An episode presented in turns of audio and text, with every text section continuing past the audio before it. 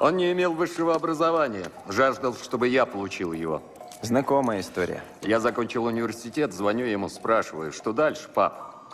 А он, устройся на работу. И это. Мне 25, опять звоню и... Отец, что дальше? А он, не знаю, женись, мальчик. Как у меня. Я не могу жениться. Я 30-летний мальчишка. Мы из поколения мужчин, выращенных женщинами. Поможет ли другая женщина в решении наших проблем?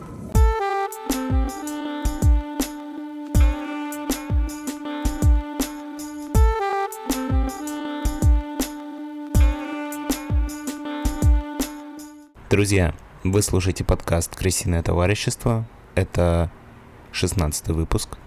С вами Дамир и Лёша. Всем привет. Не забывайте подписываться на наш телеграм-канал, на наш канал на ютубе и на других площадках. Если вы нас слушаете, то там тоже подписывайтесь. Да, в телеграм-канале вас ждет э, уникальный контент, такой как э, рецепты, возможно, рецепты, а также а- анонсы фильмов и анонс новых выпусков. А, а на YouTube вы можете увидеть наши обложки выпусков. Каждому выпуску персонализированная обложка красивая. Вот, заходите, смотрите, ставьте лайки. Да, а мы начинаем. Погнали.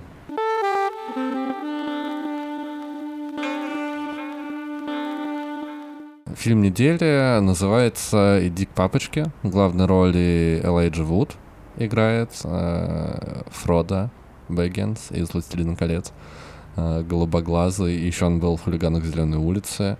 И еще он много где был. Еще он был «Дети шпионов 3D». Э, известный достаточно актер. Фильм жанра триллер э, с элементами черной комедии. Режиссер Дамир кто? Ант Тимпсон, режиссер, а режиссер и сценарист данного фильма. Да, и как мы узнали, по факту в фильме как бы рассказана интерпретация очень личной истории про то, как режиссер потерял своего отца, и на его похоронах он общался там, с близкими друзьями, знакомыми этого человека и открыл для себя отца совсем с другой стороны. И, собственно, в фильме, несмотря на то, что жанр такой достаточно необычный, и там много черного юмора, и, в принципе, таких моментов э, резких, неожиданных, но он пытался вот как-то передать вот это вот ощущение от того, что э, ты как будто бы прожил с человеком всю жизнь, но при этом его вообще не знаешь. Э, справляется ли фильм с этой задачей? Или ты об этом не думал?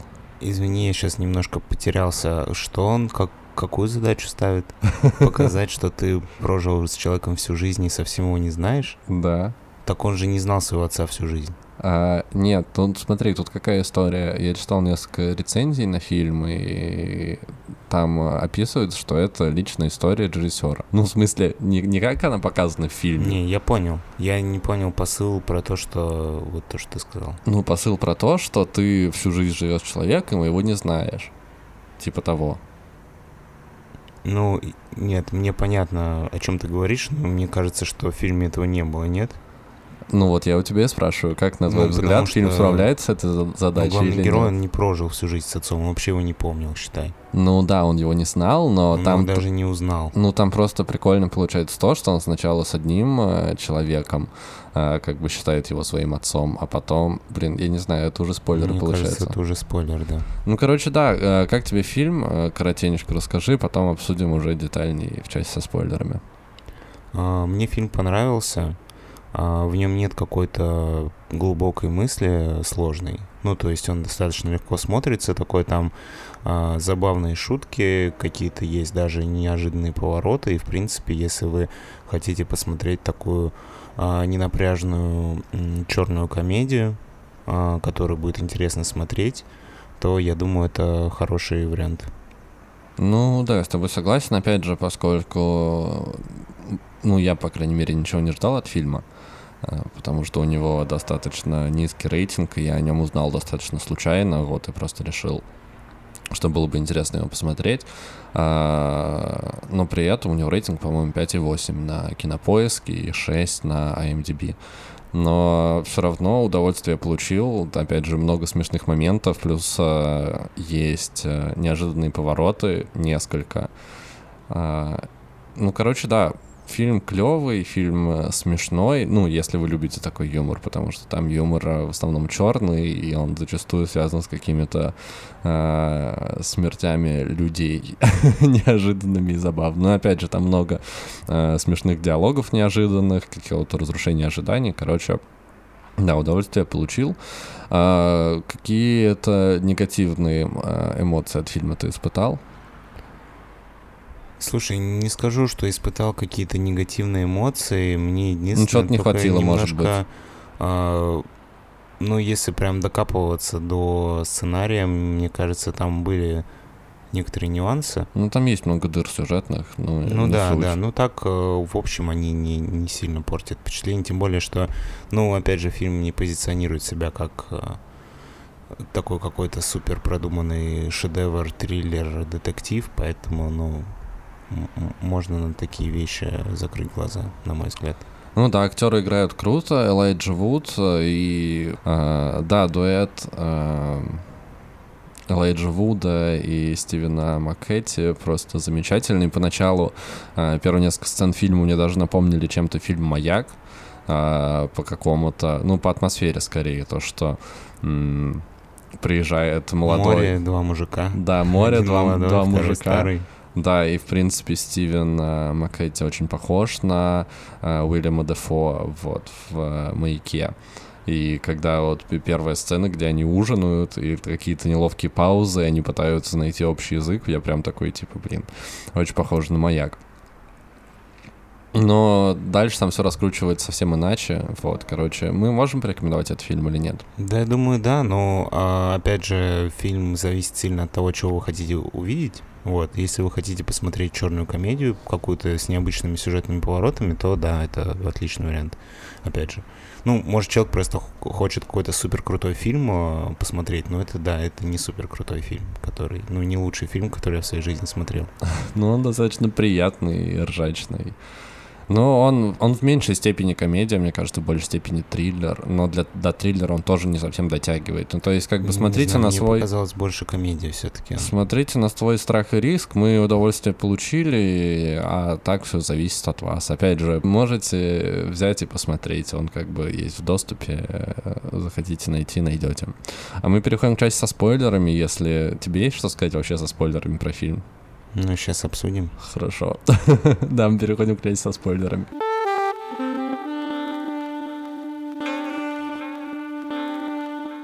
Прикольно, что главный герой э, как бы очевидно приходит к какой-то цели, ну то есть э, очевидные изменения, ну то есть что он э, Элайджа Вуд в начале фильма и Элайджа Вуд в конце фильма это два разных Элайджа Вуда. Это здорово. Э, Плюс, опять же, а- как я уже сказал, достаточно много неожиданных поворотов, которые, ну, когда, например, его э, пырнули этой штукой, и, и, ну, я правда думал, что, типа, ну, понятно, что я не поверил до конца, что его убили, что он умер, но это было прикольно и неожиданно. А, Потом во второй части мне немножко не хватило какой-то дополнительной проработки. Хотелось, ну, там, согласись, всё достаточно сумбурно становится, вот последние, там, не знаю, 30-40 минут фильма. А, И, очевидно, много ляпов. Ну, может, это даже не ляпы, просто недочеты сюжетные.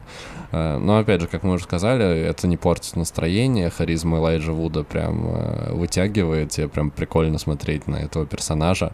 А, Он, кстати, озвучен прикольно, ну, то есть голос прям хорошо ложится, и интонация актера звучания отлично справился, мне кажется, с поставленной задачей. Короче, смотреть было приятно. Да, насчет сюжета. Я думаю, может быть, в двух словах расскажем, о чем был сюжет, тем, кто не смотрел, не планирует смотреть фильм, но хочет послушать обсуждение. Главный герой э, фильма Норвал, молодой парень. В исполнении э, Элайджа В Вуда. исполнении Элайджа Вуда получает письмо от своего отца, которого он не видел с пяти лет, и приезжает к нему в какой-то дом на берегу моря, куда нужно и бошить еще по лесу кучу времени. И, С в общем, пяти лет, это 30 лет он его не видел. А ему 25 в фильме? 35. В фильме 35 лет главного героя? Ну да. А Как ты это узнал? Потому что в фильме озвучено, что они не виделись 30 лет. М, Да, логично. Ладно, Ну, Элайджа. Вуду явно не 25, если что, чувак. Нет, я знаю, но по, по сюжету-то ему может быть и 25, и Мгм. 20 ему может быть. Ну, то есть... Ну, это- да, он не выглядит как 20-летний парень, не Ну, суть. не всегда персонажи в фильмах, которые выглядят на определенный возраст, они играют тот возраст. Ну, слушай, это только у нас в, в универе. Нет, по- по- по- 40-летние. посмотри фильм э, этот э, последний Скорсезе, как он назывался, Ирландец. «Ирландец», и скажи мне, что актеры всегда выглядят на свой возраст. А, Ну, не, так важно. В общем, он приезжает, а, там знакомится с мужиком, который называется его отцом.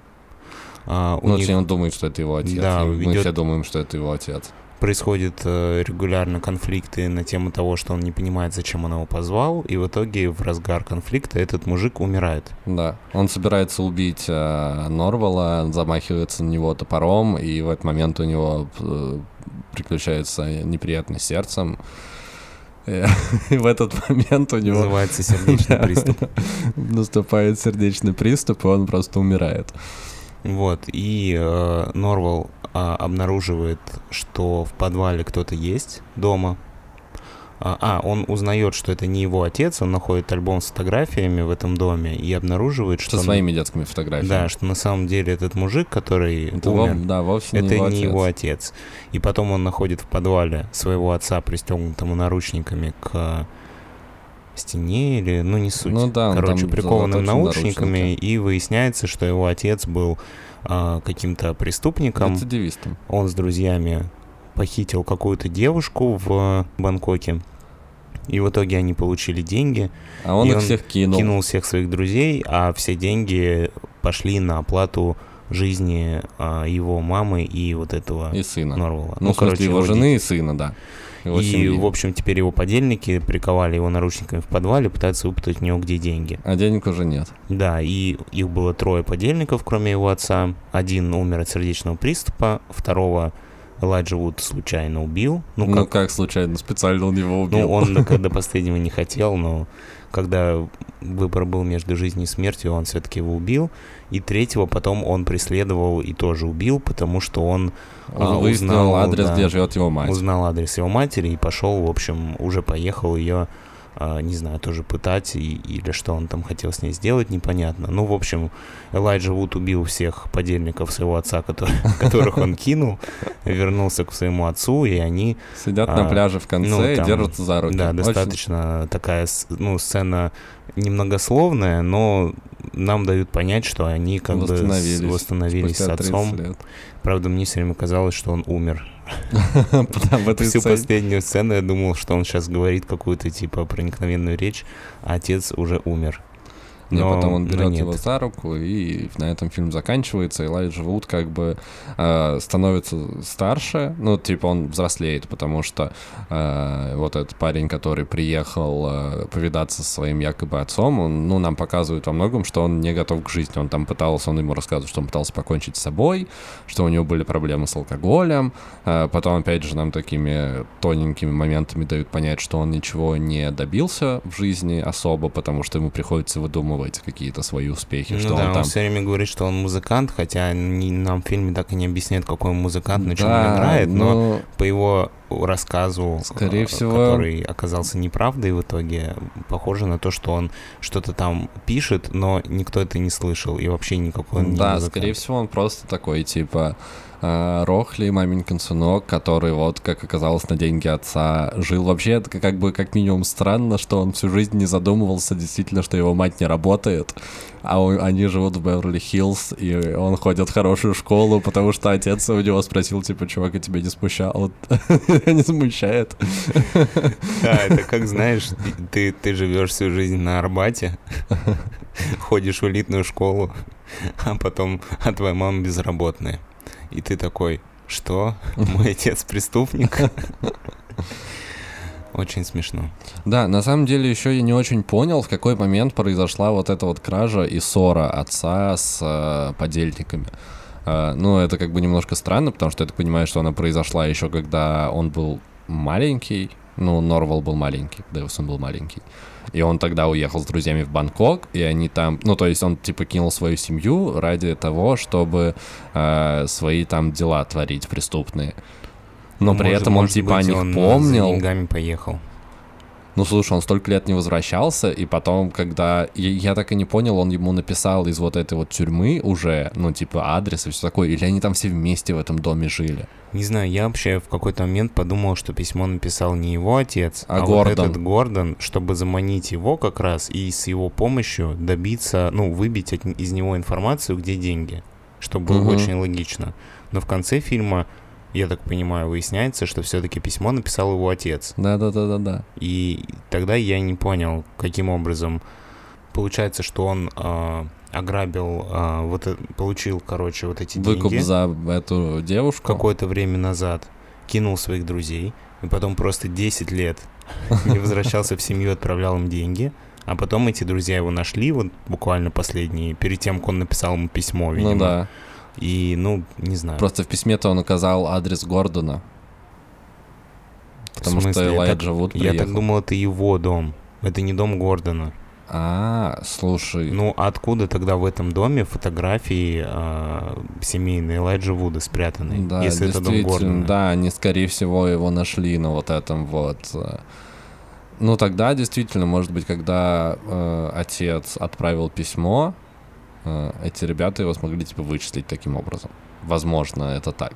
Но, с другой стороны, мне не очень понятна мотивация Гордона, ну, вот этого мужика, который притворился отцом Элайджа Вуда, а, почему он столько времени тянул с тем, чтобы его убить. Ну, то есть он как бы совершает... Я так думал, что они не хотели, ну, короче, опять же, если мы предположим, что письмо было написано Гордоном, а не отцом, то в таком случае все логично. Он ждал своих подельников, чтобы они приехали и как бы там затолкали его в подвал и сказали, вот смотри, либо ты говоришь, где деньги, либо мы твоего сына сейчас Мгм. тут типа прикончим.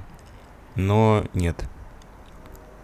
Ну, в общем, да. Ну, и и если вот так вот погружаться прям в мотивации глубоко, то можно запутаться и вообще не понять, что происходит. Но так вот, если поверхностно на фильм смотреть, то, в принципе, нормально. Единственное, вот я хотел еще сказать, что мне вот для меня фильм делится на две части. До того, как а, Марвин Норвал. Норвал.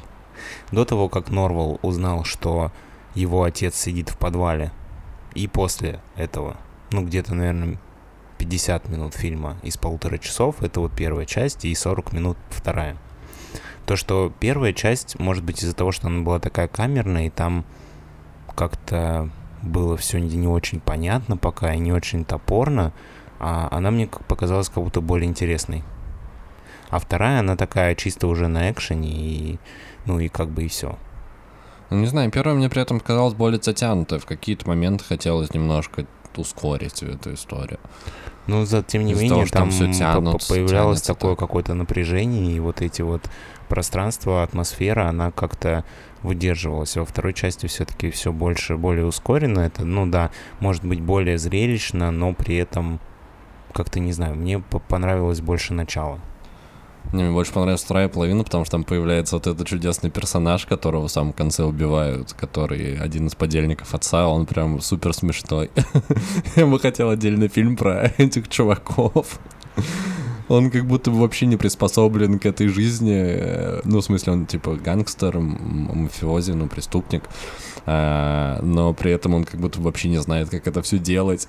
Творит какую-то херню. И еще Он мне напомнил э, какого-то чувака из «Пиратов Карибского моря», Да-да-да-да-да. который очень такое есть. много выпендривается, но Да, ничего не делает при этом. Да, забавно. Я, кстати, еще подумал, ты сказал, что это, скорее всего, дом его отца, отца Норвелла. А, но тогда нахрена ему подвал, в подвале бункер, в котором можно приковывать людей? Ну так они же похитили девушку из Бангкока. И ты думаешь, они ее привезли на побережье Калифорнии и из Бангкока, и там ее приковали. Ну, в общем, да. Ну, видимо, опять же, мы в процессе обсуждения понимаем, почему у фильма не такой высокий рейтинг, как кажется, потому что... Очень много вопросов и очень мало Да, ответов. докапываться до него можно, но он, блин, прикольный, не знаю. Но я еще а, хотел отметить одну вещь. То, что а, очень интересно наблюдать в первой половине фильма, как Элайджа Вуд каждый день переодевается в какую-то странную одежду. Да, там, там, по-моему, я не знаю почему, когда шли начальные титры, я отдельно заметил, там выделили а, женщину художницу по костюмам.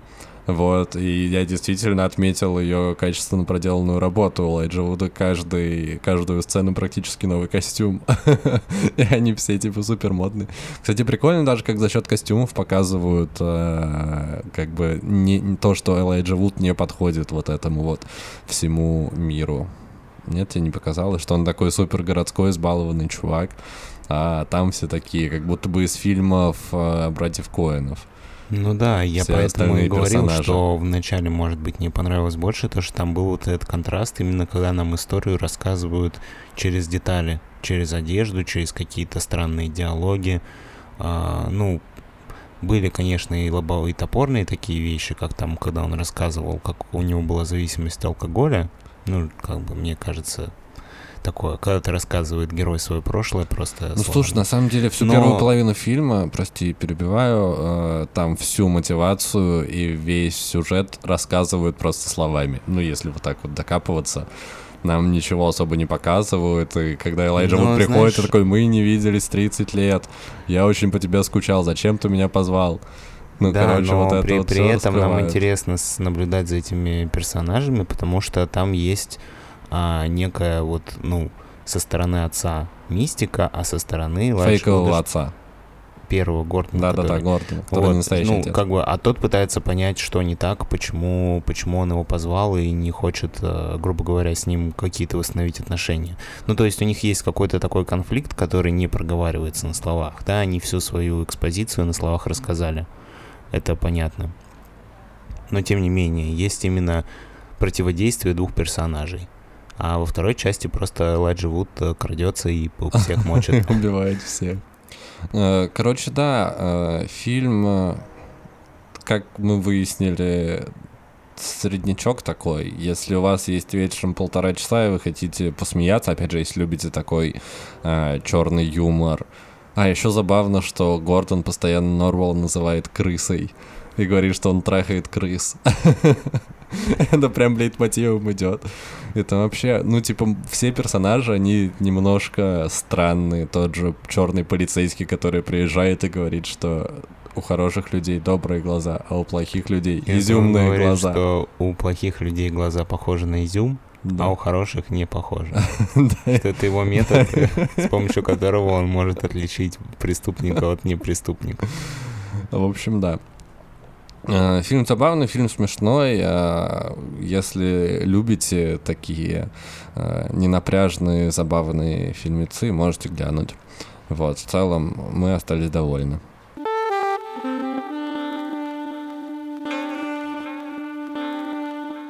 А, Дамир, смотри, я хотел обсудить такую тему, а, навеянную, возможно, фильмом. А, Есть такой стереотип, что для мальчиков, для мужчин а, очень важно воспитание отца. А, Ну, чтобы была полная семья, что присутствовали отец и мать, и что вот э, отцовское начало, вот это вот, оно супер важно для мужчины. Что ты вообще об этом думаешь? Слышал ты, ты про такой стереотип, и насколько вообще для тебя эта история важна?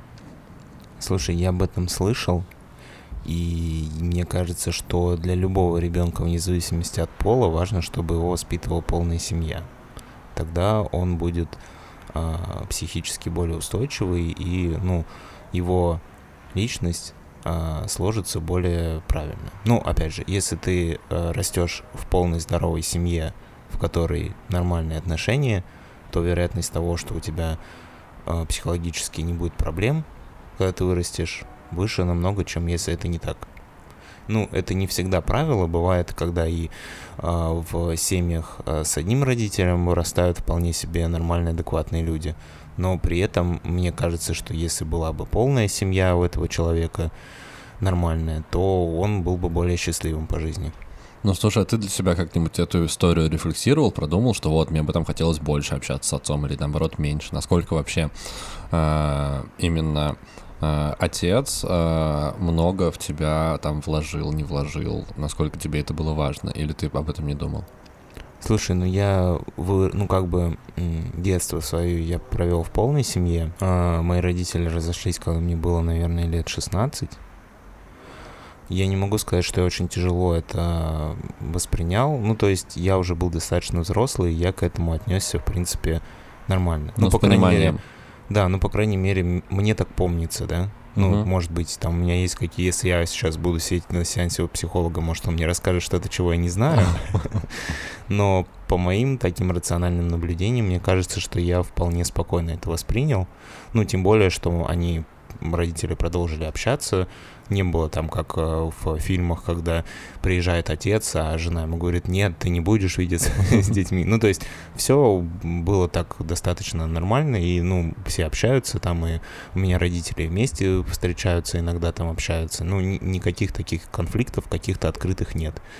Вот, поэтому я это воспринял достаточно спокойно. То, что ты спросил по поводу общения с отцом, я вот, наверное, может быть, эту историю отре- отрефлексировал только уже когда вырос.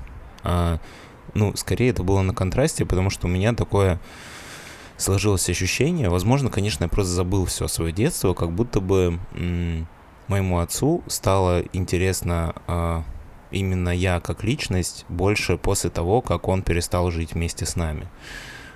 Ну, может быть, просто я был мелкий и не так отследил этот момент, но мне почему-то было такое ощущение, что когда он жил с нами, он как будто бы, ну, ему не так было интересно.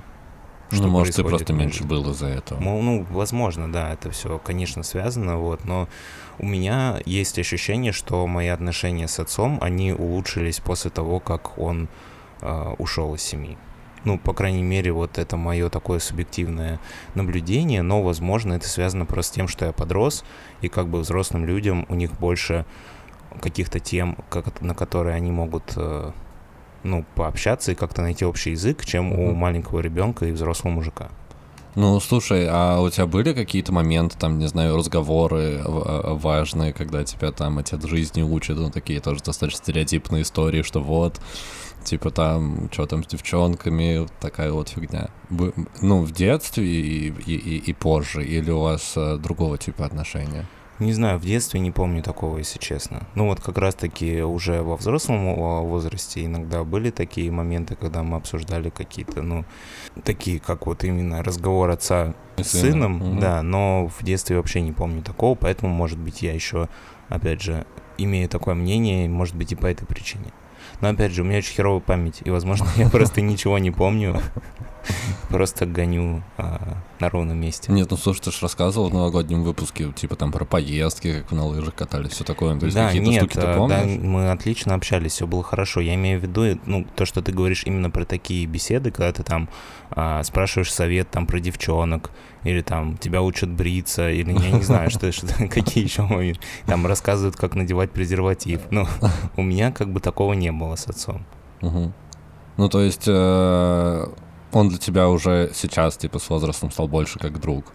Ну а до да, этого он как- был больше, типа, как отец. Ну, наверное, наверное, да. Хотя, возможно, это просто нормальная а, такая жизненная ситуация, типа, ну, когда ты мелкий, для тебя отец больше как отец, а когда ты вырастаешь, он становится тебе больше другом. Хотя мне, ну, моих, да, и как бы, когда я думал о том, как бы я хотел воспитывать своего ребенка, мне почему-то казалось, что, ну, отец должен быть и другом в том числе, и в детстве тоже. Ну, я не знаю, возможно, это невозможно просто. Ну да, мне кажется, пока свои дети не появятся, не поймешь. Может, у тебя будет ребенок, который будет тебя бесить. Типа А того. Ты что думаешь на эту тему? Потому что, насколько знаю, ты вырос без отца. Да, смотри, для меня, в принципе, эта тема достаточно интересна и важна. Я много про это думал. А, Ну и опять же, исходя из вот этого стереотипа, что ребенок, который растет без отца, особенно мальчик, это типа, ну, странно. Но у меня в жизни было много людей, которые во многом мне как бы замещали отца. У меня есть старший брат э, чудесный, который, мне кажется, вполне выполнял вот эти вот функции отцовские. Ну, то есть с ним вот как раз всегда можно было и поговорить, и обсудить что-то, а, плюс какие-то такие более прикладные вещи, вот о которых ты говорил, ну, то есть какое-то мужское начало, так называемое, в меня занесли, у меня там дяди есть, ну, то есть поскольку у меня достаточно большая семья, и в ней как бы много сильных, умных, крутых мужчин, с которыми я как бы всю жизнь провел с рождения. Вот, я не могу сказать, что у меня когда-то был, ну, недостаток э, вот такого вот э, общения, вот, ну, то есть э, э, нехватки этого не было.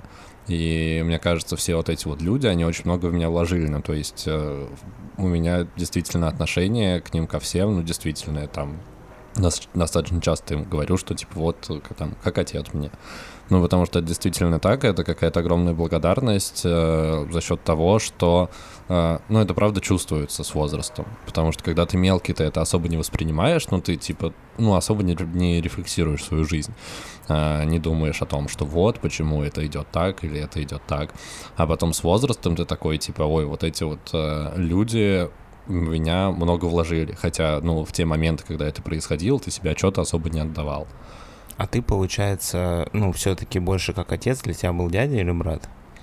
А, в разных ситуациях. Ну, смотри, в плане а, каких-то таких прикладных вещей, а, там, не знаю, как ты сказал, там, пробриться, какие-то там штуки руками по дому делать в плане ремонта, это скорее дядя. В плане какого-то приобщения к крутым штукам, ну, типа там всякую клевую музыку мне брат показывал, какие-то крутые фильмы рекомендовал. Ну, то есть э, мы с ним всегда вот так достаточно друж... ну, по-дружески общались. И как раз вот эти вот штуки, которые, мне кажется, просто я помню, что ты мне рассказывал, например, что тебе отец там в детстве вы ездили там на машине, он ставил какую-то прикольную музыку, которую ты потом слушал. Какой-то там рок, еще что-то, ну то есть что тебя сложило. А у меня таким человеком был брат а, во многом. И поэтому, да, просто разные части как бы важного для меня, как для личности штуки внесли просто разные люди. И это прикольно.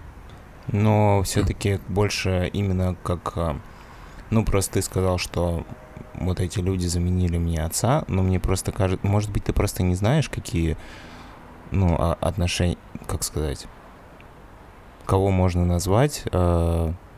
Именно отцом, чтобы... Мне просто... Я не очень понимаю, как могут несколько людей быть тебе как отец. Но мне кажется, что если у тебя кто-то и может заменить отца в каком-то возрасте, то это один человек, это не может быть типа группа. Но опять же, то, что ты рассказываешь про музыку, то, ну, это вполне себе обязанность брата, показывать младшему брату какую-то прикольную музыку, разве нет? Ну, да, я не спорю, но я скорее про какие-то такие важные моменты, которые тебе может дать только общение с э, мужчиной в детстве. Uh, ну, то есть, как себя вести в той или иной ситуации, ну, типа, как там правильно себя поставить, как, ну, короче, вот такие вот, скорее, больше какие-то коммуникационные моменты, не знаю, какие-то там вопросы о справедливости. То есть, ну, на самом деле, по большому счету, я и про маму могу сказать, потому что мама тоже в меня огромное количество всего вложила. И, ну, я не могу сказать, что я рос, типа, в неполной семье, потому что, ну, этой нехватки у меня никогда не было. Да, я к чему ну, в смысле, задавал эти... Я, я, я к тому, что, э, возвращаясь к твоему вопросу, что э, такого человека, которого я могу сказать, что вот он мне как отец, и там, я не знаю, бывает, что э, берут часто фамилию меняют или берут отчество своего отчима. Вот такого человека у меня нет. Э, но в моменты, когда мне была нужна вот эта вот э, мужская поддержка, какой-то разговор, э, вот как, как с отцом, э, у меня вот это были всегда разные люди, которые так или иначе на меня повлияли. А не заметил ли ты, что твои отношения, например, а, с тем же твоим дядей, который частично тебе заменял отца, а, как-то сильно изменились а, после того, как ты вырос? Mm. Ну, по, я имею в виду по аналогии с тем, о чем говорил я. Ну, в своем примере. Не могу сказать, что изменились, но то есть это скорее такой э, органичный достаточно процесс, что когда ты становишься старше, у вас появляется больше э, тем э, для общения, как ты сказал. Вот, и то есть если раньше, ну, он, опять же, он ко мне относился всегда как к сыну, действительно, я это ощущал, я это, ну, типа, всегда знал и чувствовал. Э, и, соответственно, это ну, продлилось, и уже в более старшем возрасте мы с ним просто общаемся на всякие другие темы. Вот, ну, не, не очень могу сказать, что как-то что-то изменилось. Просто если когда ты маленький, с тобой общаются больше как с ребенком, а потом, когда становишься старше, с тобой общаются как больше со взрослым, то есть вполне на равных. Такая история. Еще в эту же тему, э, я не знаю, насколько, как это сформулировать, сейчас. Э, ну, то есть вот это вот э, мужское начало и вот это вот отцовское воспитание, как тебе кажется, насколько оно вообще важно для мужчины? Ну, то есть, опять же, возвращаясь к, к стереотипу, с которого я начал, что вот э, важно, чтобы отец там чего, ну, чему-то мальчика учил. Э, но сейчас во многом идет тренд на то, что э, вот эта мускулинность, она ни к чему хорошему не ведет, и она не нужна, что вот эта вот отцовская э, вся тема — это навязывание каких-то патриархальных ценностей. Как ты на это смотришь, и согласен ли с этим, и вообще, что ты думаешь по этому поводу? Насколько важно именно э, в мальчика вложить вот эту вот э, мужскую всю историю с детства? Слушай, я думаю, что это что-то намешано все в одну корзину, то, что никак не связано. Ну, то есть смотри, а, если мы говорим про какие-то вещи, которые а, традиционно должен уметь делать мужчина, например, строить скворечники, или там вкрутить лампочку, uh-huh, или там uh-huh. поменять а, масло в автомобиле. Ну, вот такие, да, штуки, которые считаются исконно, что, типа, вот мужчина должен, типа, это уметь. Может быть, в этом доле есть какой-то правды, но, опять же, если у тебя нет отца, есть какой-то другой мужчина в семье, он может точно так же тебя этому от, обучить. Uh-huh. Мне кажется, что именно присутствие отца в жизни, оно больше не про то, что он тебя там учит э, менять лампочки или что-то. Ну, самое важное не в том, что он тебя научит, типа, каким-то вещам, которые конвенционально мужчина должен уметь делать. Возможно, научит, но его главная задача не в этом, на мой взгляд. Потому что а, мне кажется, неправильно делить так, что типа вот отец важен для мужчины, а для девочки важна мать. Ну, и для, и для девочки, и для мальчика одинаково важны оба родителя, и отец, и мать. Потому что они, отец дает одно, а мать дает другое. Угу. И как бы даже та же девочки, те же девочки, которые вырастают без отца, у них потом часто бывают проблемы в личной жизни именно в общении с мужчинами да, из-за это этого. Правда. Ну, насколько важнее это для пацана, чем для девчонки, тут вопрос. Мне кажется, что это для одинаково важно для обоих полов. Вот, а то, что касается всяких прикладных вещей, которым отец, типа, может научить, тут может быть, знаешь, что какой нюанс, я сейчас подумал, а, то, что есть некоторые интимные вещи, которые, возможно, будет тяжело задать вопрос э, такой родителю противоположного пола. Угу. Ну, ты понимаешь, да, о чем я говорю? Вот, то тут, наверное, да, действительно, мальчикам без отца тяжелее. Ну, слушай, вот на, на твоем же примере у тебя не было такого разговора с э, отцом?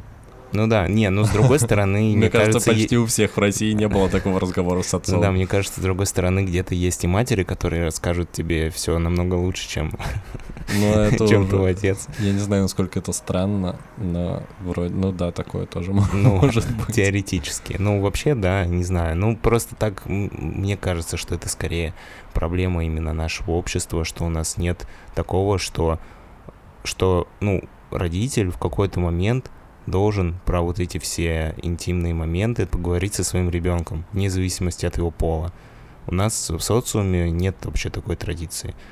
Ну, по крайней мере, вот я сколько знаю людей, там, с кем мы затрагивали эти темы, по пальцу могу посчитать тех, с кем действительно родители Проводили на полном серьезе что-то им там рассказывали, или что они могли что-то обсудить из этой темы, типа подойти и что-то спросить. Обычно все стесняются, не спрашивают, и в итоге узнают либо от друзей, либо в интернете. Ну, это сейчас в интернете, да. А ты чем? А, у меня тоже. Тоже в интернете все узнал? Да, в интернете все узнал, конечно, как же иначе. Не, на самом деле, мне кажется, в интернете это узнавать достаточно органично, хотя, хотя я наткнулся на интересный пост э, на днях, позавчера, по-моему, э, про порно, что э, это травмирует э, во многом э, мальчиков. Э, суть в том, что как бы если у тебя еще не было сексуального опыта, вот, и, ну, понятно, что сейчас, мне кажется, все э, дети, подростки сначала сталкиваются с порнографией как бы в интернете, и все узнают оттуда. И, ну, это действительно, на мой взгляд, проблема, что ты как бы ролевые модели сексуального поведения берешь из порно. А они там все, сам понимаешь, очень как бы такие, ну, не, не на самом ну, деле. да, они все гиперболизированы. Да, да, да, они гиперболизированы. Не, не похожи на то, что да, на то, что происходит на самом деле людей. есть. Да. И это во многом, ну, то есть, типа, с, там, не знаю, с 13, 14, 16 лет ты растешь э, с ощущением того, что э, вот половой акт между мужчиной и женщиной проходит вот таким образом определенным. Э, а потом, когда наступает момент на самом деле первого секса, а, ты можешь, типа, не возбудиться, потому что ты видишь, как это на самом деле все устроено, а тебя это не возбуждает, потому что, ну, опять же, есть такой инсайт, что э, чем дольше ты смотришь порно, тем э, меньше тебя заводят обычное порно. Ну, то есть ты все больше и больше... Обычное, есть обычное, есть необычное. Ну, в смысле, я имею в виду... Ты сказал, что чем больше ты смотришь порно, тем меньше тебя заводит обычное порно. Ну, да, обычное классическое порно между мужчиной и женщиной, то есть там же куча подвидов всякие, там, А, ты все, я понял. связывание, еще что-то. Там очень много как бы подразделений, ну и поджанров. А, и, соответственно, как бы типа тебе надоедает смотреть а, как бы вот классику, и ты ищешь все что-то, все более и более сложные как бы варианты, потому что хочется чего-то нового. А в моменте, когда ты сталкиваешься действительно, у тебя там первая любовь с девушкой, вот, и все идет к сексу, и ты как бы, ну, в жизни-то все не так, как в порно. И тебя это просто не возбуждает. И это рождает огромную проблему. Как раз там девочка описывала, вот в посте, с которого я начал, э, девочка описывала свой личный опыт, что э, несколько мужчин ей встречалось в жизни, которые, ну, именно зависимы были от порно, и как бы, ну, как, как зависимы от порно, ну, короче, смотрели порно. Вот. И все их половое созревание прошло с порнографией. Ну, то есть они не занимались сексом, и они только смотрели порнографию, мастурбировали. Э, И, соответственно, когда вот дошла, дошло дело до секса, они просто не могли возбудиться. И то есть ребята там 21-20 лет уже, ну, у них просто не встает на обычную живую девушку. И поэтому, ну, а невозможно как бы провести половой акт потому что их это не возбуждает. И это достаточно серьезная проблема, на мой взгляд, о которой еще особо никто не... Ну, только начинают задумываться. Слушай, ну то, что ты сказал, мне кажется, это прям такой же тяжелый случай. Ну, то есть это прям надо очень увлекаться порнографией, чтобы довести себя до такого состояния, что а, что у тебя э, как бы проблемы с э, эрекцией во время обычного типа секса. Но э, тут скорее, знаешь, мне кажется, в чем большая проблема а, вот э, касательно порно. То, что мы обсуждали, то, что действительно, ну, наверное, это больше примени- применительно к мужчинам, что когда молодые парни, которые ну, никогда не занимались сексом и не было рядом никакого человека, с кем можно было бы обсудить какие-то вопросы, все Мгм. это изучали исключительно по порно, то у них в голове э, вкладывается как бы поведенческий паттерн а, порноактера. Ну да. То есть, когда они начинают, допустим, в какой-то грубого. момент э, заниматься сексом с какой-то девочкой, девушкой, а, то а, они, грубо говоря, думают, что вот так, как в порно-ролике, надо вот так делать. Но на Мгм. самом деле, так как, э, ну, без предварительной договоренности, так как в порно-ролике делать нельзя. Да, потому что... Если это- вдруг это- кто-то не знал, если вы хотите сделать что-то из порно-ролика, сначала нужно обсудить это со своим партнером. А как бы я думаю, что многие парни просто даже не знают, что типа, ну, как бы они такие, ну вот я видел тысячу роликов, и везде было вот так. И значит, как бы, ну, так это и делается. Потому что не Мгм. было рядом человека, возвращаясь к нашей теме, а, который бы объяснил, что, ну, вот так как в порно, это, это, не, ну, это не обычный секс между мужчиной и женщиной. Типа, обычно так не происходит. И вот эти все моменты проговорил, чтобы у человека было понимание. А если никого рядом нет, ну как ты это узнаешь? Но только если у тебя есть какие-то друзья, близкие, с которыми вы часто это обсуждаете. Но опять же, чтобы вы что-то узнали новое, кто-то у кого-то из них должен быть кто-то, с кем он мог бы это обсудить. Иначе вы можете вместе напридумывать еще больше дичи, чем, чем по отдельности. Ну да. Слушай, насколько тебе э, вообще кажется важным э, знать своего именно типа биологического отца? Слушай, ну я во всей этой истории с э, генами не очень верю. Ну, то есть есть вещи, которые доказаны. Ну, uh-huh. то есть генетические болезни бывают, которые передаются.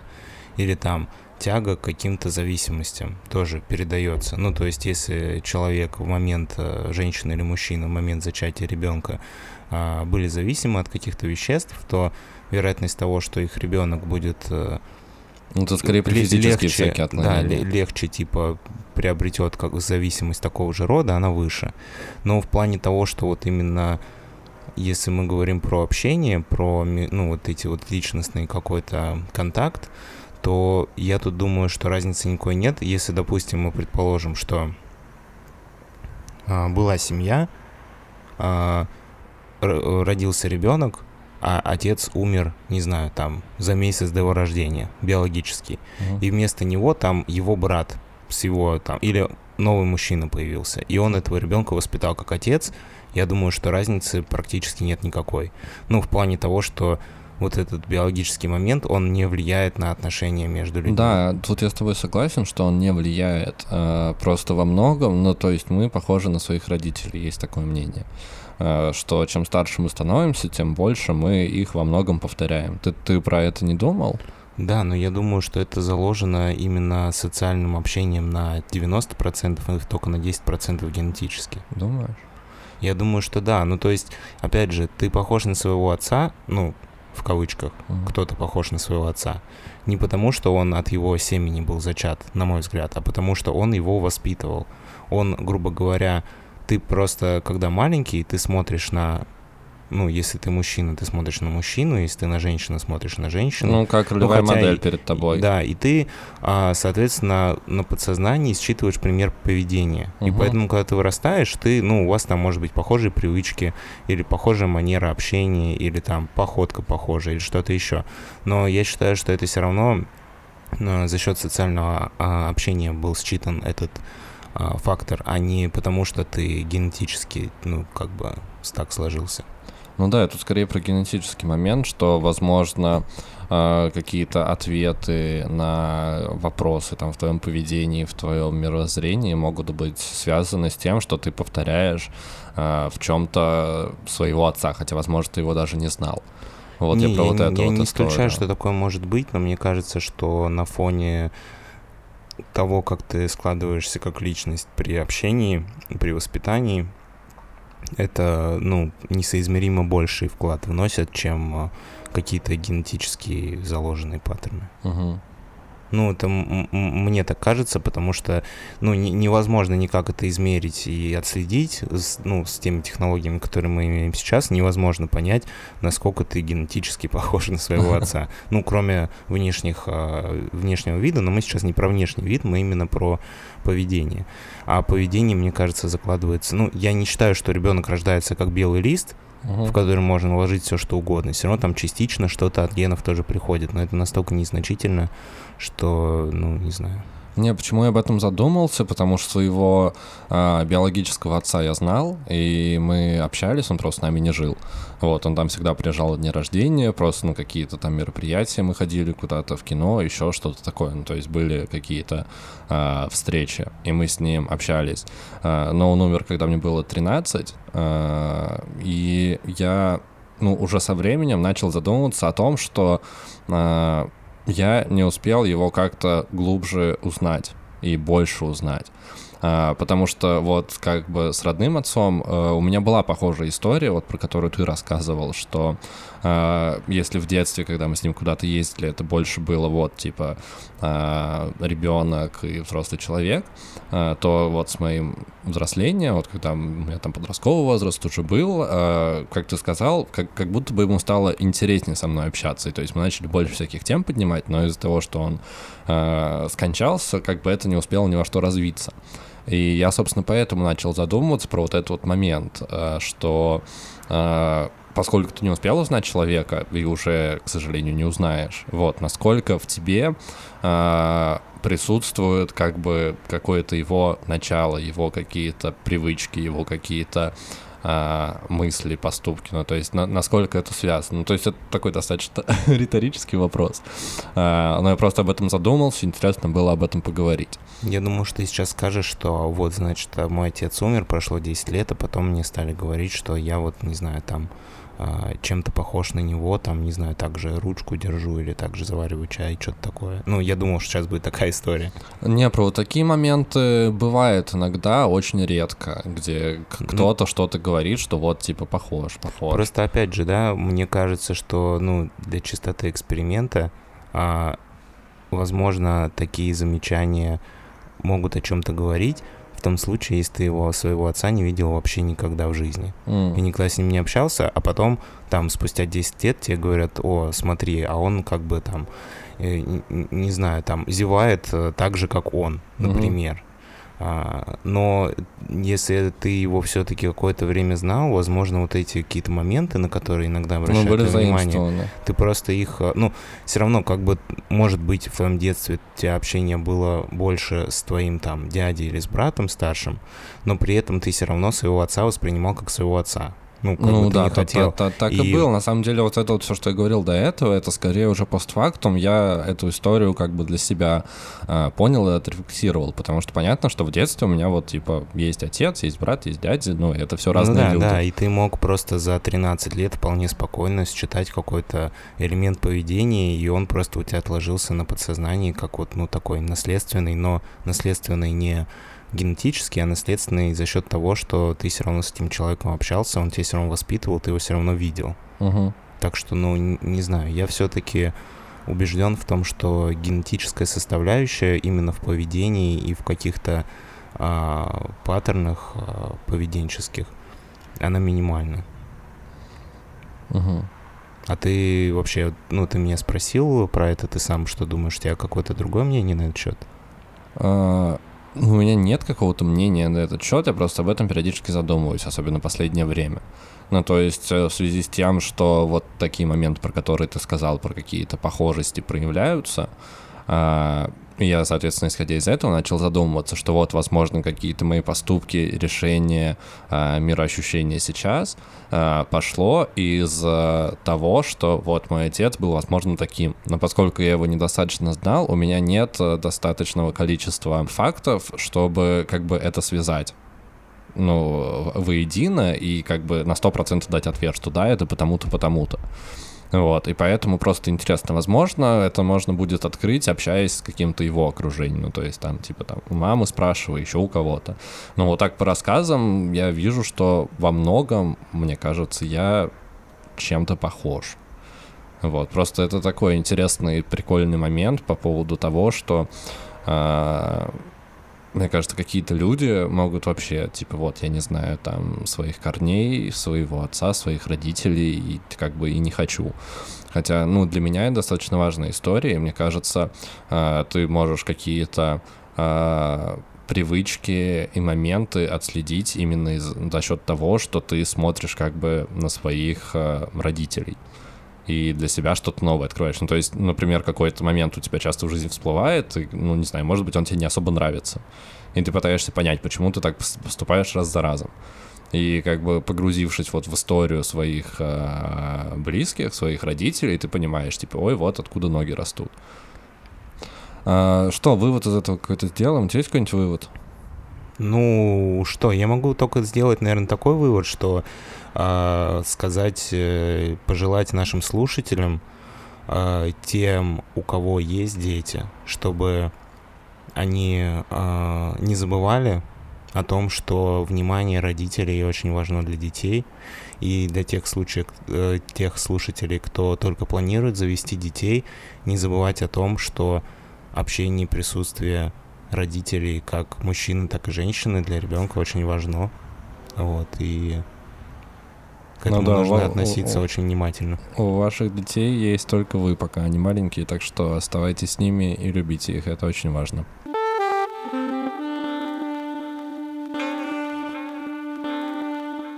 Я столкнулся с проблемой, что в нашем деле подкастерском ты часто проебываешь сроки. А вот с этой стороны ты решил зайти. Да, Ну давай, а, давай. И я понимаю, почему это происходит. Я сейчас говорю про то, э, почему вы не всегда видите анонсы вовремя. Вот, потому что анонсы пишет Лёша, и из-за того, что он очень много работает, невероятно просто много работает, он э, не всегда успевает их делать. Я могу его понять, но э, из, как бы я тут не, не эту тему хотел обсуждать. Я хотел поговорить с тобой о том, а, что, что ты вообще, ну, это, мне кажется, что это ненормально, когда ты работаешь день и ночь, и у тебя почти нет времени на какие-то свои дела, на какую-то личную жизнь, и хотел у тебя спросить, э, как ты вообще к этому относишься, норм тебе это не норм, чувствуешь ли ты какое-то выгорание, потому что я слышал, что люди, которые очень много перерабатывают в определенный момент, они быстрее перегорают, и теряют интерес к своему делу. Именно за счет того, что нагрузка рабочая, она не соизмерима с тем, Ну, с сколько они- ну, ты да, получаешь. что они не могут поработать комфортно в меру, чтобы не прийти домой и не упасть спать сразу. То есть а, они выкладываются на все сто процентов и перегорают буквально там за несколько лет и, и все, и становятся никому не нужными. Э, Смотри, у меня, в принципе, про тру- трудоголизм есть мысли, потому что я об этом э, достаточно много думаю, опять же, в последнее время, что есть такая тенденция на трудоголизм сейчас, особенно у наших плюс-минус э, ровесников.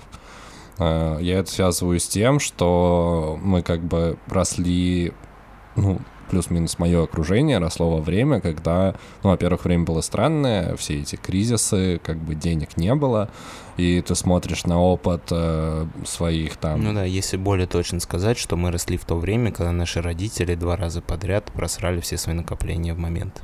Ну, не конкретно наши Ну, родители. Да, ну что большая часть взрослых людей, я думаю, что там, если наши ровесники нас слушают, есть куча историй. Ну да, ты просто смотришь на все эти какие-то финансовые потрясения, ну и плюс э, на то, что, ну, тяжело было как-то жить.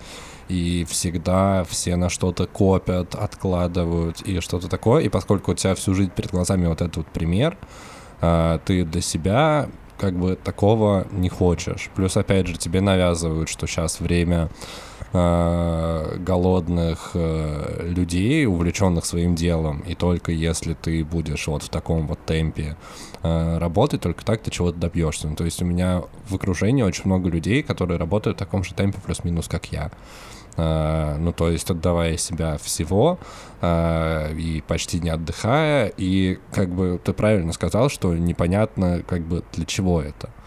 А, Почему у меня такое, такая погруженность в работу? Есть несколько причин, почему это происходит. Я тоже это как бы обдумывал, реф- рефлексировал, обсуждал с окружающими людьми. И пришел к тому, что сейчас у меня такая ситуация, когда все, что я делаю, на 100% мне дает какой-то выхлоп. А, ну, то есть я достаточно быстро расту, а, мой пул возможностей расширяется, ответственность растет, и ну, у меня нет времени, э, чтобы, ну, не остается времени на то, э, чтобы притормозить и обдумать, в какой стадии как бы работы я сейчас. Ну, сейчас как-то это красиво сформулирую. Ну, что типа, когда тебя вот повышают раз в два года, и у тебя есть два года, чтобы разобраться с тем, какие у тебя обязанности, какие у тебя возможности, как тебе что делать. А поскольку у меня э, рост развития происходит достаточно быстро и с наскока, ты каждый день пребываешь в ощущении, что происходит что-то новое. И тебе нужно максимально, чтобы э, не просирать сроки, дедлайны, качество работы, нужно быть максимально увлеченным в эту во всю историю. Э, это первое. Э, Плюс, опять же, я работу свою очень люблю, потому что мне нравится, что я делаю, и в какой-то момент я стер для себя э, грань между, ну, типа, вот, работа — это работа, и личная жизнь. Э, Потому что, ну, я не могу сказать, что я на работе прям очень устаю. Я туда прихожу, мне там кайфово, мне нравятся люди, которые меня окружают. Ну, то есть это прям такая вот э, клевая тусовка, вот, от которой я получаю удовольствие, и плюс дополнительная работа, и получаю за это деньги. А, за счет этого происходит стирание как бы грани личного и грани работы, и из-за этого, опять же, я провожу там так много времени. Ну, плюс, опять же, поскольку сейчас такое время достаточно напряженное, опять же, из-за коронавируса, локдауна, огромное количество людей теряют свою работу, теряют зарплату, э, огромное количество компаний теряет офисы, а у нас это все плюс-минус как-то проносит, вот место, где я работаю. Э, ну и, соответственно, и происходит даже в такой жесткий кризисный год происходит рост, это мне еще дает дополнительную мотивацию как бы отдаваться своему делу, потому что я понимаю, что это крутое место, и э, мои как бы мое качественное выполнение мной задач поставленных, оно идет на пользу как бы всему общему делу. То есть это получается такая идейность. Я не знаю, насколько правильно то, что я сейчас как бы озвучил. Возможно, в будущем мне это как бы аукнется, то, что э, я вот так вот забивал на личную жизнь, забивал на то, забивал на все и работал. Но в данный момент как бы я стараюсь, пока это идет круто, как бы этому отдаваться. Не, я знаешь, на самом деле, ну вот с твоими рациональными тезисами все понятно, тут вряд ли кто-то может поспорить, что если тебе нравится твоя работа, ты чувствуешь, ну как бы сплоченность коллектива, вообще дело, и тебе за это платят хорошие деньги, все время повышают, ну как бы грех не, не поработать побольше. Угу. Я тут скорее больше, наверное, хотел с э, философского и такой темы зайти, то, что ты сказал, что вот нам обществом навязано, что нужно вот... Э, добиться чего-то можно только, если ты будешь без остановки работать. Усердно, да. Усердно. Да, да. Мне кажется, что тут скорее обществом навязано то, что ты должен чего-то добиться. Скорее.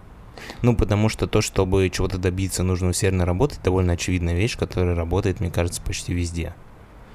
Тут скорее, мне кажется, именно навязана обществом та мысль, что тебе обязательно нужно чего-то добиться. Типа, кем-то стать, какой-то достичь Но цели. Это... Хотя ты сам по себе, ну, ты же не поставил эту цель себе изначально, когда устраивался на работу? Да, я не ставил а, себе, ну, точнее, смотри, я себе ставил цель э, как бы комфортно существовать в своей жизни. Ну, то есть э, у меня есть э, там несколько галочек, которые как бы описывают для меня вот так вот, ну, типа, поверхностно мою комфортную жизнь то, что мне там хватает денег, э, у меня есть э, близкие люди, я с ними достаточно вижусь, э, у меня есть какие-то отношения, которые я как бы строю и к чему-то еще иду. Ну, то есть вот, вот в разных жизненных каналах как бы есть вот эти галочки. И как одна из составляющих это, ну, типа, клевая работа. Ну, то есть это скорее не а, желание чего-то добиться и кому-то что-то доказать, а желание а, как бы комфортной жизни. Вот. Скорее я с этой точки зрения как ты бы... Ты не думал шел. о том, что тебе было бы более комфортно, если бы ты работал бы до 6 часов, а не до 9-10? А, скорее всего, так и есть. И, кстати, возвращаясь к тому вопросу, который ты вначале задал про выгорание, да, у меня такое бывает. Например, вот перед Новым годом даже я вот, а, когда там на днях с начальником своим обсуждал, что а, поскольку был просто невероятный темп, и мы делали просто огромное количество всего, вот перед Новым годом последние там 2-3 недели я уже все, я сдулся. И я это сам ощущал и поэтому я плюс-минус как бы отошел и отпустил некоторые процессы, ну, потому что я просто уже, ну, эмоционально это не выдерживал. И клево было, что были люди, которые как бы подхватили эту историю, но по-хорошему так быть не должно, должен быть баланс. Но тут как бы не все так просто. Есть много факторов, которые как бы влияют на количество твоей работы. И как бы тут есть желание находить этот баланс и не уходить каждый день в 10, в 11 вечера. И я как бы стараюсь так и делать. Но просто, чтобы этого добиться, нужно много как бы вложить, много чего продумать и как бы настроить все внутренние рабочие процессы, чтобы Слушай, это было действительно все так. ли твои коллеги также заканчивают Нет. рабочий день, как ты? Ты один? Ну, часто я один сижу, да. Ты не думаешь, что это проблема не в твоей работе, а в тебе? Об этом я тоже думал. Ну, что... то есть я понимаю, когда нужно сдавать какой-то проект, и весь офис, ну или там твой отдел, отдел да. сидит там до ночи. Это понятно. Это как бы скорее проблема работы, чем твоя. Но когда ты сидишь до 11, но все остальные уходят в 6, ну как бы тут вопрос. Слушай, тут проблема моего перфекционизма и ответственности. Вот, потому что э, многие вещи, ну, то есть я как бы вижу условно, каким должен быть проект. Мне его там, не знаю, через неделю презентовать. Э, я вижу, каким он должен быть, и я как бы стремлюсь к этому результату. Вот, потому что, ну, как бы у меня есть какой-то вот такой идеализм. И с этим тоже, ну, то есть, как бы я обсуждал там и с HR с нашими, и с начальником, что с этим тоже нужно бороться по-хорошему. А, потому что очень сильно сгорает ресурс на вот этих вот, э, на доведение вещей до идеала. Ну, то есть это определенно дает свои плоды, и поэтому я это делаю. Ну, то есть если бы я видел, что это бессмысленно, я бы, возможно, отпускал эти ситуации.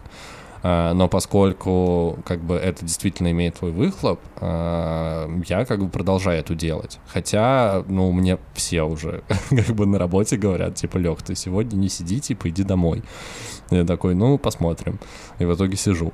Ну, как ты думаешь, кстати, если у тебя был бы, например, личный ассистент, который мог бы забрать тебе часть обязанностей, ты бы начал заканчивать работу в 6, или ты все равно бы сидел до 10, просто ассистент бы тоже охуевал вместе с тобой? Ну, тут вопрос э, того, насколько... Ну, как бы у меня есть люди, которым я могу делегировать часть задач.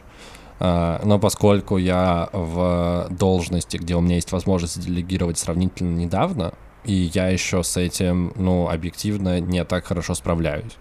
Ну, то есть часть своей работы я отдаю как бы людям, которые ее подхватывают, а, но я еще до конца не могу отпустить контроль всех этих а, задач, а, потому что как бы люди не всегда а, такого же результата, которого я жду, могут выдавать. Вот. Э, и поэтому, как бы, получается, что я часть работы отдаю, но на подкорке у меня все равно есть, как бы, то, что нужно будет, э, там, не знаю, завтра вечером задержаться и проверить все, что сделали эти ребята. Вот. Из-за того, что, как бы, мы растем, не хватает э, рук, а задач все больше и больше. Вот, тут как бы совокупность э, всего рождает вот то, что я ухожу не знает во сколько. Но опять же, мой какой-то перфекционизм. Э, про то, что ты сказал, что общество навязано, что ты должен чего-то добиться, мне кажется, я ответил уже, да, что у меня это скорее ну, да, да. вот желание какой-то комфортной жизни. Ну, я тут скорее за твою фразу зацепился, чем э, говорил, что это применительно к тебе.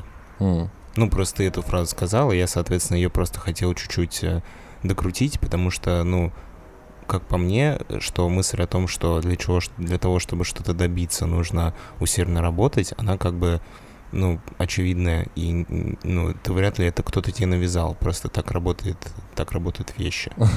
Так работает тесто. Да, а то, что касается, что многие люди действительно хотят чего-то добиться, сами не понимая зачем и чего, то, ну, тут как раз, мне кажется, есть а, элемент, и навязанный обществом, что как бы у нас где-то на подкорке сидит ощущение, что вот мы должны чего-то в этой жизни добиться. Но мы скорее должны это делаем, пытаемся чего-то добиться, потому что нам просто сказали, что мы должны чего-то добиться, это не наше осознанное решение. Ну, слушай, не могу сказать, что у меня такое есть. Ну, то есть вся вот эта вот история, которая я хочу стать кем-то, я хочу кому-то что-то доказать, ну, у меня нет ощущения, что это про меня, потому что я ощущаю себя кем-то всегда. Ну, типа, я, я ж э, Леха. ну, в смысле, нет, у меня вот это вот э, личное, оно всегда на первом плане. Ну, то есть э, даже там, ну, я не могу сказать, что я там за оценками когда-то гнался хорошими. Ну, то есть для меня всегда было важнее, ну, типа, я просто считал, считал себя клевым, и мне этого было достаточно. Ну, то есть мне э, не так часто нужно какое-то подтверждение того, что я клевый. Хотя тоже мысль этого года достаточно свежая, э, что зачастую мне не хватает устного выражения э, чувств окружающих меня людей. Вот. Возможно, это связано с тем, что у меня э, сколько уже почти два года э, нет девушки. Вот. Может и... быть, это связано с тем, что ты работаешь до 11 часов каждый день? То, что у меня нет девушки, скорее всего, да. Хотя, не знаю, посмотрим. Uh, да, ну то есть странное чувство, которое появилось недавно, то есть я ощущаю любовь uh, окружающих меня людей, а, но мне, ну, то есть я знаю, что, типа, вот эти люди меня любят, а, но в последнее время мне стало не хватать э, какого-то выражения этих, как бы, эмоций. Ну, то есть, типа, есть такое мнение, что вот, типа, ты так знаешь, что типа, мы тебя любим. Вот, но лишний раз это всегда приятно услышать, а этого типа не хватает. Друзья, напишите в комментариях к этому выпуску а, положительных эмоций для Алёши. Очень не хватает. Очень не хватает, да. Если что, не, может, можете отписываться вообще. Все, я закрылся. А, не, на самом деле, я тебя тоже хотел спросить э, к теме трудоголизма. А, насколько ты вообще считаешь себя трудоголиком и насколько ты там погружен в свою работу? Ну, то есть, смотри, а, я воспринимаю тебя как чувака, а, который как чувака, который супер отдается какому-то делу. Ну, то есть, в смысле, когда ты начинаешь делать что-то новое для тебя, что тебе нравится, как подкаст, как было со съемкой фильма, и, ну, то есть, у тебя периодически появляются такие штуки, и ты в них супер увлекаешься, и тебе себя, типа, максимально той или иной деятельности отдаешь. Uh, насколько это применимо к твоей работе, вот прям работе-работе, и насколько ты вот uh, там выкладываешься так же, как типа с нашим подкастом, например, и такой же идеалист там, как и здесь. Слушай, тут uh, я, наверное, разделю на две части твой вопрос. Я любую, вопро- любую работу стараюсь всегда делать максимально хорошо. То есть я не могу на какую-то работу, даже какую-то скучную, дерьмовую, которая мне не нравится, а сказать, а, так как, как получится, так и хер с ним. И так сойдет. Ну, то есть, у меня нет вот этого, да, даже если мне там какие-то вещи в моей работе не нравятся, я все равно стараюсь сделать их максимально хорошо, потому что, ну, не знаю, такой у меня, видимо, характер. То, что касается тому, чтобы выкладываться, я, ну, на свою работу основную, на которой я сейчас работаю, я на нее попал скорее случайно, чем это был мой осознанный выбор там работать. И я, наверное, не уверен в том, что я на, вот на 100% мне это вот то, чем я хотел бы всю жизнь заниматься. И поэтому, ну, у меня был в какой-то момент период, когда я старался тоже выкладываться на максимум, но в какой-то момент я понял, что это не конвертируется ни во что. Ну, потому что скорее... у тебя нет как бы поводов, на... ну, типа у тебя нет роста такого. Ну, ск- скорее, да, и как бы в какой-то момент я понял просто, что я на своей должности уже все как бы понял, как что работает, и, ну, я уже мало чему еще могу дополнительно научиться, то есть ты уже все а, на этой должности понял, да, все как работает, ты уже можешь это делать привычно, и ты как бы уже такой, ну, я могу там напрячься и сделать больше, но как бы для чего?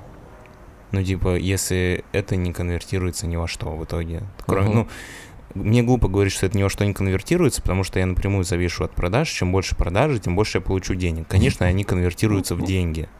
Но я просто, наверное, не готов ради вот такого, такой мотивации выкладываться на там 120%. Мне все-таки всегда было важнее какая-то моральная, наверное, удовлетворение, какое-то моральное поощрение, чем э, финансовое. Угу. Ну, то есть я могу закрыть иногда глаза на какие-то финансовые, там, то, что я делаю работу, например, часто в творческой сфере, которая стоит денег, я делаю бесплатно. Uh-huh. И я могу спокойно закрыть на это глаза, потому что у меня есть ощущение, что я делаю что-то крутое, и мне это нравится. Хотя мне не всегда это нравится, бывают тоже периоды. Я думаю, как в любой работе, когда такой, опять это дерьмо, ну ладно. Но тем не менее, как бы я готов на это. Но когда за твою какую-то работу ты не получаешь никакого выхлопа именно вот э, морального удовлетворения, uh-huh. то тогда ты как-то такой думаешь, ну для чего? Ну, ты... Я не к тому, что я забиваю на работу, да, я просто делаю ее нормально, хорошо. Типа, делаю просто хорошо настолько, насколько это возможно. Но вкладываться вот как ты и там сидеть на работе до 23 часов, до 22, чтобы сделать побольше, я не готов, потому что, ну, я просто не вижу, во что это может конвертироваться, кроме денег. Ну да, не находишь для себя достаточно мотивации и смыслов. Ну, опять же, да, и деньги, они как бы там не так, что ты поработал на 3 часа дольше, и тебе там на 3 часа, за 3 часа заплатили определенную сумму. Там можно... Может, ну, это вообще ни во что не выльется. Да, типа. в моей работе можно много, типа, потратить времени на какой-то проект, на какую-то точку, и заработать с нее почти ничего, а можно там намного меньше времени потратить, заработать намного больше. Ну, там как бы так не работает. Не всегда, что вложенные тобой физические усилия, они конверти- конвертируются в реальные деньги. Иногда бывает, это работает по-другому. А, Насколько ты вообще согласен а, с тем, что я сказал о том, что, в принципе, наше поколение — это такие во многом убежденные трудоголики? Ты это не замечаешь там в своем окружении? Слушай, не знаю, я не сказал бы, не назвал бы себя или большое количество людей вокруг меня убежденными трудоголиками, но я на себе четко ощущаю вот этот момент, про который я тебе говорил, то, что у меня где-то на подсознании есть желание, есть уверенность в том, что я должен чего-то добиться. Я в какой-то момент просто это отрефлексировал и подумал, как бы, а должен ли я чего-то добиваться и чего вообще, и кому это должен? Ну, типа, с чего я взял, что я вот, ну, чего-то должен добиваться. Мгм. Ну, тут как бы более сложный вопрос, потому что все равно любой человек хочет найти место своей жизни, заниматься любимым делом, и чтобы оно приносило какие-то плоды. Я именно про желание, типа, вот, когда ты хочешь просто добиться чего-то. Ты Ради сам не того, чтобы понимаешь чего, да, просто вот э, потому что нужно, чтобы общество вокруг тебя считало, что вот, это как бы ценный член общества, да, он вот чего-то добился. Слушай, а у тебя посмотрите. продолжается эта история? Слушай, ну частично, не знаю, сейчас как-то немножко она отошла на второй план. Я просто пока что не очень понимаю, хорошо это или нет. Потому что, с одной А, что- а стороны... чего ты имеешь в виду добиться? Прости, что перебил. Что ты- давай ты закончишь мысль, потом я спрошу. Да, то, что с одной стороны ты, грубо говоря, отпускаешь некоторые ситуации, а со второй стороны ты как будто бы чувствуешь, что ты, ну не то, что теряешь цель, да, ты как будто бы типа забиваешь. Хотя ты, ну нельзя сказать, что ты на что-то забил, но ощущение такое, что когда ты принимаешь это, а, эту мысль о том, что ты не должен ничего добиться на самом деле, ну как бы ты никому конкретно не должен. не должен чего-то, то ты просто остаешься немножко Потеряно. в пустоте, потому что ты не знаешь, чего ты сам хочешь на 100%, и ты понимаешь, что ты никому ничего не должен, и получается такое ощущение, когда ты вообще как бы тебе ничего не надо, и ты не можешь точно найти как бы тот а, путь, как, ну, в общем, я сложно сейчас сформулировать, потому что я сам для себя еще это не сформулировал, и как бы, ну вот, наверное, какую-то такую путанную ответ я могу тебе дать, Мгм. вот, и может быть более, более понятно я смогу это рассказать там, не знаю, через какое-то время. А в чем выражается, ну, точнее, какими а, маркерами ты для себя меряешь то, что ты кем-то стал? Или это вот чисто какая-то на подсознании история, это, ну, у тебя нет ответа? Ну, то есть, может быть, и такое, ну, это выражение в какой-нибудь там известности в каких-то кругах, или это выражение в деньгах. Ну, то есть, э, как бы ты эту историю не думал для себя, насколько, ну, за счет чего ты поймешь, что, типа, вот сейчас я добился. Не знаю, я просто, ну вот опять же, да, там у меня было стойкое ощущение в какой-то момент, что вот я, значит, а, если я буду заниматься там, а, ну, короче, чем бы я ни, не начал заниматься, так или иначе, конечным пунктом этого пути должно быть, что я стану каким-то либо известным, либо успешным, либо там, ну, то есть, если это бизнес, ты станешь, типа, бизнесменом с большим бизнесом, который тебе приносит кучу денег. Если это кино, ты должен стать известным режиссером. Если это там а, какая-то другая работа, ты тоже должен там что-то быть самым лучшим, самым первым, типа круче всех и так далее. Мгм. И, ну, вот, наверное, это в таких вещах это проявляется. Ну, ты же понимаешь, что те, которые доходят до таких высот, это е- единицы. Я понимаю, что даже когда ты дойдешь до этой высоты, с этой, с этой мыслью в голове, ты никогда не себя не удовлетворишь. Ну, да. То есть тут да- даже не важно, есть. возможно это или невозможно, и сколько человек из всех людей способны на это, но прикол в том, что если ты что-то делаешь а, с такой целью исключительно и ни с какой другой, то ты так или иначе никогда не сможешь себя удовлетворить. И став там а, самым известным, самым крутым, ты все равно останешься недоволен. Ну, слушай, это желание себе доказать или кому-то доказать? Вот и я не знаю, у меня есть ощущение, что это все-таки желание, а, которое навязано извне. Потому что, когда я думаю о том, чего я сам хочу, я не могу себе четко ответить на этот вопрос. Ну, то есть, если это было бы мое желание, я бы такой, да, и я просто хочу всем нос стереть, например. Потому что не знаю почему. Ну, и опять же, если это было бы мое желание, я бы, наверное, мог ответить почему.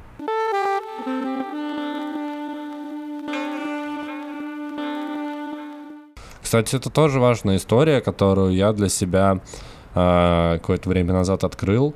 И, собственно, это может являться ответом на вопрос, почему я так много работаю в какой-то степени. Э, ну, то есть ты определяешь для себя цели. Ну, целеполагание, оно достаточно важно, чтобы ты, опять же, возвращаясь к моему основному желанию, типа, комфортно существовать. А, потому что э, тебе очень сложно найти для себя как бы смыслы того, что ты делаешь, если ты не можешь себе самому ответить на вопрос, а зачем я это делаю. И как бы тут э, ключ очень простой, постоянно задавать себе вопрос, типа, а зачем я условно сижу на работе сегодня до 11? А зачем я буду делать то-то, то-то? Э, я тебе, по-моему, про это как-то рассказывал, про вот эти вот постоянные вопросы самому себе. И, ну, мне этот инструмент на данном этапе, ну, достаточно помогает. Причем я им решаю не только такие вопросы, сдержаться сегодня на работе или нет, а там даже встречи с какими-то друзьями. Ну, то есть, э, поскольку очень устаешь с работой, э, ресурса не хватает на все. Э, ну, то есть какая-нибудь поездка после работы на какую-нибудь встречу с друзьями, она тоже забирает твои силы и как бы не всегда ты можешь к ним поехать. И как бы задав себе вопрос, а зачем мне это нужно сейчас поехать туда и встретиться с этими людьми, если для себя находишь ответ на этот вопрос, типа совершаешь все за и против, то тебе проще принять решение, поехать в данный момент или не поехать, остаться сегодня на работе или поехать домой. Ну, то есть, типа, вот эти вот постоянные вопросы мне очень, э, как бы, помогают комфортно жить и находить для себя, как бы, смыслы во всем. Не знаю, мне просто иногда кажется, что вот если очень часто задавать все такие вопросы, то можно себя довести до состояния вообще какого-то а, черного нигилизма и понять, что ни в чем нет смысла вообще. Ну, по сути, так. Mm-hmm. Если ты все время будешь задавать себе вопрос, зачем я это делаю, ну, опять же, тут скорее проблема в том, что люди смертны, и когда ты понимаешь, что ты так или иначе умрешь, и ты не религиозный человек, и не веришь в то, что твоя душа пойдет в рай, или там Господь Бог тебя за что-то там отметит, за какие-то поступки, за какие-то нет, то ты понимаешь, что по сути ни в чем нет смысла, если так или иначе ты умрешь, превратишься в прах. Ну, слушай, и что все вокруг тебя это просто, ну... Здесь добавляет смысла лично мне мой первый, типа, сравнительно позитивный настрой на все. А, второе, желание, как бы, получать удовольствие здесь и сейчас. Ну, то есть э, я все меряю по вот этим штукам. Ну, то есть ты же понимаешь, э, сколько тебе там удовольствия принесет то, что ты задержишься на работе, или сколько тебе удовольствия принесет встреча с друзьями или с семьей. И, Не, ну ты все меряешь такими, ну, как бы удовольствием, ты все, все, как бы, свои вопросы, ты их все удовольствием меришь? А, удовольствием, комфортом. Ну, то есть понятно, что глобально ни в чем смысла нет, потому что рано или поздно мы умрем. Ну, то есть вот это вот ощущение того, что ни в чем нет смысла, оно тебе дает намного больше смыслов. Ну, вот тут тоже как бы э, через вот эту вот стадию, про которую я сейчас сказал, отрицание всего, и типа, что мы все умрем рано или поздно, и мы, и может быть даже рано. Ну, то есть мы же никогда не знаем, э, когда это может произойти. Э, соответственно, ощущение э, вот этого вот э, как бы смертности себя дает тебе мотивацию к тому, чтобы максимально как бы получать удовольствие, чтобы когда придет момент э, твоей кончины, ты как бы смог себе сказать, что я прожил хорошую жизнь. Ну, то есть для меня это как бы один из основных смыслов. Чтобы не было такого, что на смертном одре я э, скажу, что, блин, вот было плохо. Потому что, мне кажется, когда твоя жизнь заканчивается, тебе как бы прикольно, если ты э, как бы прожил клевую жизнь и ни о чем не жалеешь. Друзья, даже если вы очень много работаете, то как бы умейте находить для себя смысл, зачем это происходит. Потому что если это идет в никуда, то вы как бы расстраиваетесь, устаете и впустую. Вот, поэтому важно находить для себя смысл и мотивации во всем, в любом роде деятельности. Ну и отдыхайте побольше. Это как бы тоже, несмотря на то, что новогодние праздники прошли, а, все равно как бы старайтесь побольше отдыхать, это полезно.